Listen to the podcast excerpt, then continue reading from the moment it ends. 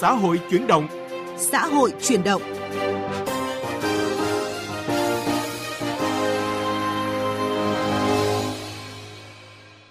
Biên tập viên Minh Khánh và Thủy Tiên xin kính chào quý vị và các bạn. Hãy cùng chúng tôi đến với những nội dung chính có trong chương trình hôm nay. Việc bỏ sổ hộ khẩu tạo thuận lợi cho người dân rất nhiều, đỡ phải mang theo những giấy tờ rườm rà, dễ gây thất lạc hoặc là bị lẫn lộn khó tìm ra đó. Cán bộ đây thì cũng nhiệt tình nhưng mà giấy tờ thì cũng còn nhiều cái mình cũng phải chạy đi nhiều. Thì ờ, các giấy tờ nó chưa được khớp với cả sổ online. Thưa quý vị và các bạn, sổ hộ khẩu giấy chính thức được bãi bỏ bắt đầu từ ngày 1 tháng 1 năm nay. Đây là chủ trương đúng, đem lại nhiều lợi ích cho cả nhà nước và công dân. Tuy nhiên trên thực tế khi áp dụng đã phát sinh một số vướng mắc cần sớm được các cơ quan liên quan nhanh chóng tháo gỡ. Nhìn lại 2 tháng sau chủ trương bỏ sổ hộ khẩu giấy, nội dung được chúng tôi bàn luận trong vấn đề xã hội. Trong phần cuối chương trình chuyên mục sắc màu cuộc sống, mời quý vị và các bạn cùng đến thăm một nữ tướng trong ngành sản xuất và chế biến chè tại huyện Đại Từ, tỉnh Thái Nguyên với nỗ lực phát triển chè hữu cơ.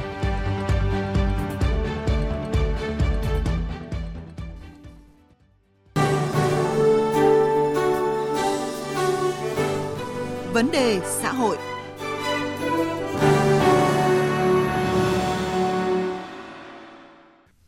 Thưa quý vị và các bạn, bỏ sổ hộ khẩu giấy theo luật cư trú sửa đổi năm 2020 là chủ trương đúng, là bước tiến vượt bậc, giảm nhiều gánh nặng phiền hà liên quan đến các thủ tục hành chính cho người dân. Ngay sau đây chúng ta sẽ cùng nghe ý kiến của một số người dân đánh giá về quyết định này. Chỉ sử dụng được một cái chứng minh nhân dân mà đều đầy đủ hết thì là rất là tiện lợi, không có cần hộ khẩu nữa, rất là ủng hộ. Sau khi mà bỏ được cái hộ khẩu rồi thì tôi thấy làm rất là nhanh, chỉ tầm 10 phút là xong rồi. Bỏ đi với các những cái như là photo các giấy tờ liên quan kèm theo hồ sơ nó đã bớt đi rất là nhiều tiền phí rồi thời gian nữa. Vâng, việc bỏ sổ hộ khẩu giấy được xem là một dấu mốc, là bước chuyển mạnh mẽ trong công tác quản lý hành chính hướng tới xây dựng chính phủ số, kinh tế số và xã hội số. Tuy nhiên cùng với những mặt thuận lợi thì trên thực tế, khi áp dụng đã nảy sinh một số vướng mắc cần sớm được các cơ quan liên quan nhanh chóng tháo gỡ. Phóng sự của nhóm phóng viên Minh Long Việt Cường cho thấy rõ vấn đề này. Đến văn phòng công chứng tại quận Nam Từ Liêm, thành phố Hà Nội làm thủ tục giao dịch mua bán nhà chung cư anh Nguyễn Văn Giang được hướng dẫn chuẩn bị các giấy tờ để thực hiện các thủ tục mua bán tại phòng công chứng. Đăng ký kết hôn, căn cước công dân thì dễ, nhưng anh Giang băn khoăn khi phải thêm thủ tục xin xác nhận nơi cư trú trong khi đã có căn cước công dân gắn chip tích hợp các dữ liệu trên cơ sở dữ liệu quốc gia về dân cư. Anh Giang đã phải chạy đi chạy lại từ Ủy ban nhân dân phường sang công an phường rồi lại sang văn phòng công chứng mất rất nhiều thời gian.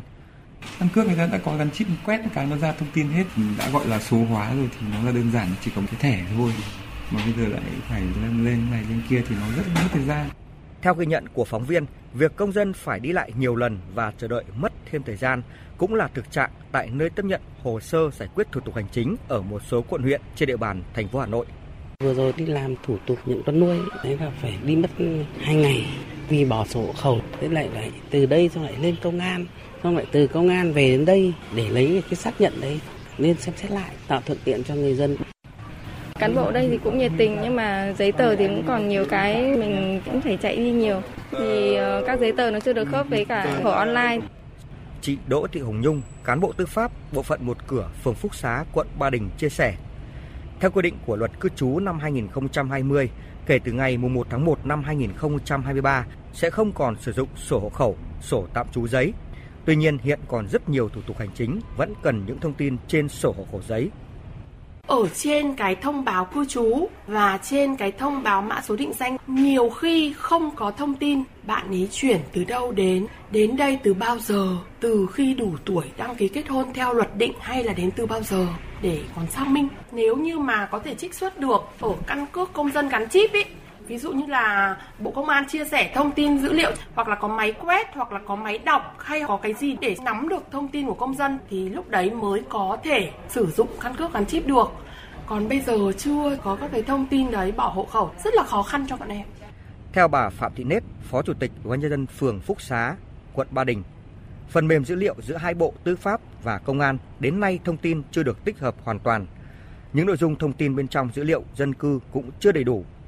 làm thế nào để à, sớm nhất phần mềm dữ liệu dân cư ở trên hệ thống cư nó đầy đủ, tích hợp tất cả những cái thông tin về quá trình sinh sống tình trạng hôn nhân của công dân để việc tra cứu nó sẽ thuận tiện hơn. À, và và khai thác dữ liệu thông tin trên hệ thống phần mềm và quét dữ liệu thông tin của cái căn cước công dân. Bây giờ gắn chip rồi thì chúng ta sẽ có cái đầu quét. Cũng mong muốn rằng là sẽ sớm được trang bị những cái thiết bị đó để phục vụ hiệu quả cho cái việc tra cứu thông tin giao dịch hành chính của công dân và cho cái việc tiếp nhận hồ sơ của cán bộ. Thưa quý vị, thưa các bạn, như thực trạng vừa nêu trong phóng sự, bên cạnh những tiện lợi thì vẫn còn một số khó khăn, vướng mắc liên quan tới việc bỏ sổ hộ khẩu giấy. Vậy sau 2 tháng triển khai, những khó khăn thách thức được nhìn nhận như thế nào? Các cơ quan chức năng cần lưu ý gì khi giải quyết các thủ tục hành chính? Phóng viên Thanh Hương có cuộc trao đổi với Thiếu tá Hoàng Văn Dũng, Phó Giám đốc Trung tâm Dữ liệu Quốc gia về dân cư, Cục Cảnh sát Quản lý Hành chính về Trật tự xã hội Bộ Công an. Mời quý vị và các bạn cùng nghe. Thưa Thiếu tá Hoàng Văn Dũng, sau 2 tháng chúng ta triển khai bỏ sổ hộ khẩu giấy thì người dân và các doanh nghiệp cũng đã cảm nhận được những cái tiện lợi. Tuy nhiên, à, bên cạnh những cái tiện ích thì à, có thể nói đến thời điểm này thì cũng còn khá nhiều những cái vướng mắc, những cái thách thức, những cái bất cập mà gây bức xúc cho người dân. Thì ông thấy là à, những cái phản hồi, những cái đánh giá được ghi nhận như thế nào? Sau 2 tháng thì chúng tôi cũng đã nhận được nhiều phản ánh liên quan về việc thực hiện ở các cái bộ phận một cửa tại các cấp. Đối với cái việc thực hiện khi người dân yêu cầu giải quyết các thủ tục hành chính cái cái thói quen cán bộ thực hiện một là vẫn cứ rất là chắc chắn trong cái việc gọi là thực hiện. Trong khi đó nghị định một tư đã quy định rất là rõ các cái phương thức để điều chỉnh và sử dụng thông tin trong dữ liệu quốc gia dân cư để thay thế cho cái việc xuất trình các giấy tờ rồi. Do vậy đối với cái việc này là bộ công an vừa qua cũng đã có một cái văn bản để gửi đến các bộ ngành à, địa phương yêu cầu các bộ ngành theo cái chức năng ngành dọc của mình thì phải hướng dẫn xuống các cấp cơ sở nhất là các cái cơ quan giải quyết thủ tục hành chính bộ phận một cửa ở các cấp. Khi mà thực hiện các cái thủ tục hành chính cho công dân ấy, thì không được yêu cầu công dân xuất trình các cái giấy tờ có liên quan uh, ngoài các cái quy định và công khai niêm yết các cái thủ tục hành chính đấy cho người dân để người dân có thể biết tận dụng và hưởng được các cái chính sách ưu đãi của nhà nước và cũng như là tiện ích từ dữ liệu quốc gia dân cư các cái thủ tục ừ, trong đó thì rất rõ ràng tại sao lại vẫn còn cái giấy xác nhận thông tin về cư trú. Bởi vì là một số các cái thông tin lĩnh vực như liên quan về đất đai hoặc đăng ký kết hôn thì họ vẫn phải yêu cầu cái xác nhận bình thường ấy là cái xác nhận tình trạng hôn nhân của của công dân bộ tư pháp phải xác nhận. Nhưng mà tuy nhiên trong cái quá trình mà hội bộ tư pháp hoàn thiện về cái số việc số hóa dữ liệu thì chúng tôi đã hỗ trợ về cái việc xác nhận lại cái thời gian nam từ 18 nữ, nữ từ 20 cư trú tại địa phương nào và cung cấp lại cho cho bên tư pháp để bên tư pháp xác nhận cái tình trạng hôn nhân tại những cái thời điểm đấy theo quy định của luật để thực hiện là đăng ký cư trú còn lại là các cái thủ tục khác theo quy định rất là rõ ràng Về thực tế là khi mà chúng ta thực hiện cái chủ trương là bỏ sổ hộ khẩu giấy thì là chúng ta cũng đặt tới một cái kỳ vọng là sẽ giảm bớt cái sự phiền hà và cái những cái thủ tục dườm già gây khó khăn cho người dân. Vậy thì sau khi những cái phản hồi thế thì mình có cái hướng xử lý kịp thời ngay thế nào tới các cơ sở địa phương để ờ, có thể giảm bớt những cái cái rắc rối này cho người dân? Chúng tôi đã tổ chức là rất là nhiều đoàn công tác kiểm tra lại cái việc thực hiện ờ, về cái việc bỏ sổ khẩu này.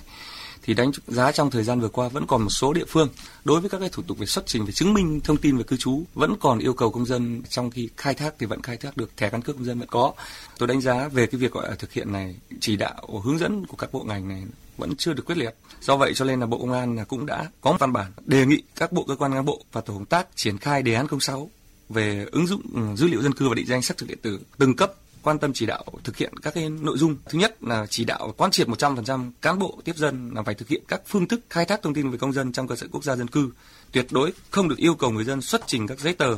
ờ, xác nhận thông tin về cư trú. Đối với các địa phương mà chưa kết nối là ở đây có 3 địa phương thì vẫn thực hiện là theo các cái cách thức mà hướng dẫn theo cái nghị định 104 thực hiện được thông qua có thể là từ VNeID, có thể là từ thẻ căn cước công dân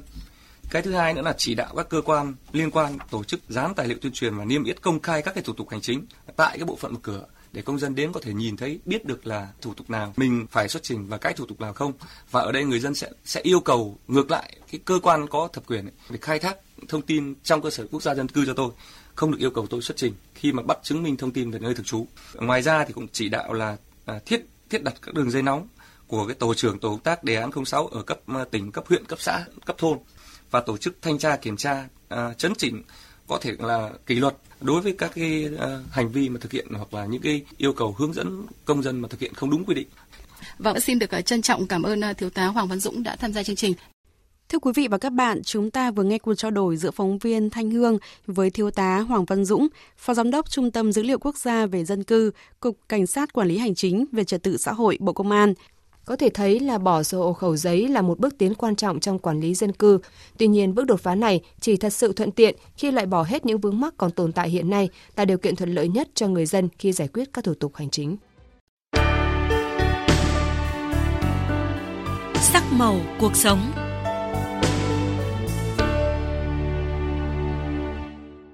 Thưa quý vị và các bạn, là một vùng sản xuất chè nổi tiếng của huyện Đại Từ, tỉnh Thái Nguyên, khí hậu thổ nhưỡng đặc trưng đã tạo cho chè La Bằng một hương vị đậm đà, thơm ngon. Trước xu thế sản xuất sạch, an toàn đã và đang lan tỏa, các doanh nghiệp chè La Bằng cũng không ngoại lệ. Chào mừng Ngày Quốc tế Phụ nữ mùng 8 tháng 3, sắc màu cuộc sống ngày hôm nay. Mời quý vị và các bạn cùng đến thăm một nữ tướng trong ngành sản xuất và chế biến chè tại La Bằng với nỗ lực phát triển chè hữu cơ, đưa sản phẩm chè ra thế giới. Con đường vào hợp tác xã chè La Bằng xanh ngát một màu xanh của những đồi chè, sở hữu khí hậu mát mẻ, độ ẩm cao và đất đai màu mỡ, chè La Bằng nổi tiếng với hương vị thơm ngon đậm đà. Vậy nhưng với bà Nguyễn Thị Hải, Chủ tịch Hội đồng Quản trị, Giám đốc Hợp tác xã chè La Bằng, chỉ thơm ngon là chưa đủ.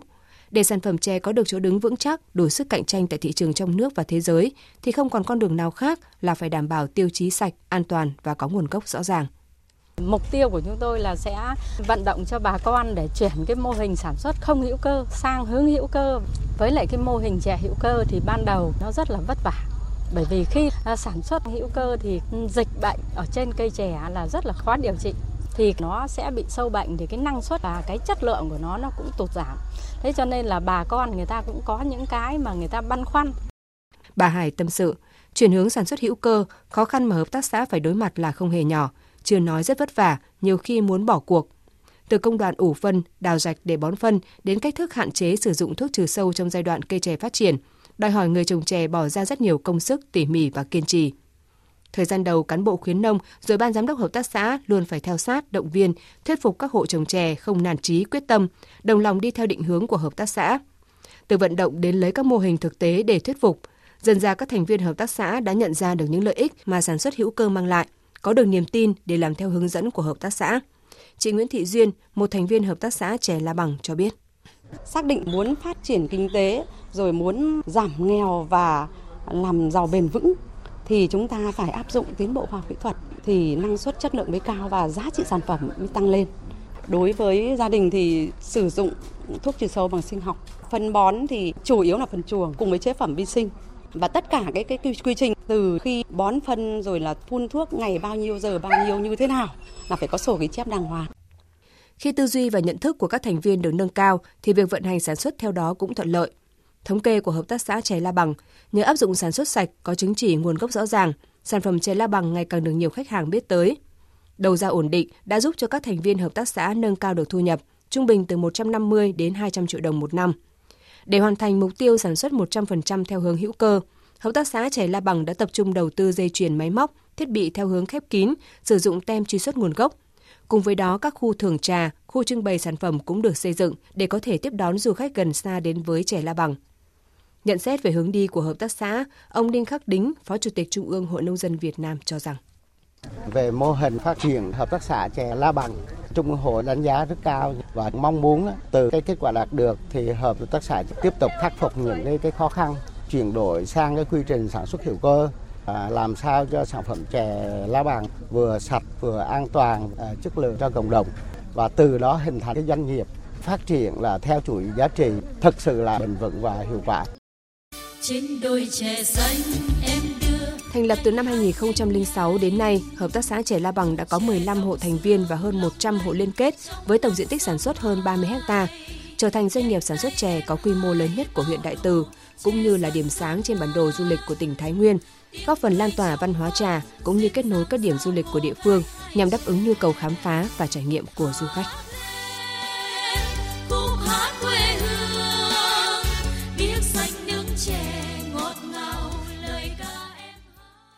Nội dung này cũng đã kết thúc chương trình xã hội chuyển động ngày hôm nay. Biên tập viên Minh Khánh và Thủy Tiên xin chào tạm biệt. Hẹn gặp lại quý vị và các bạn trong các chương trình sau.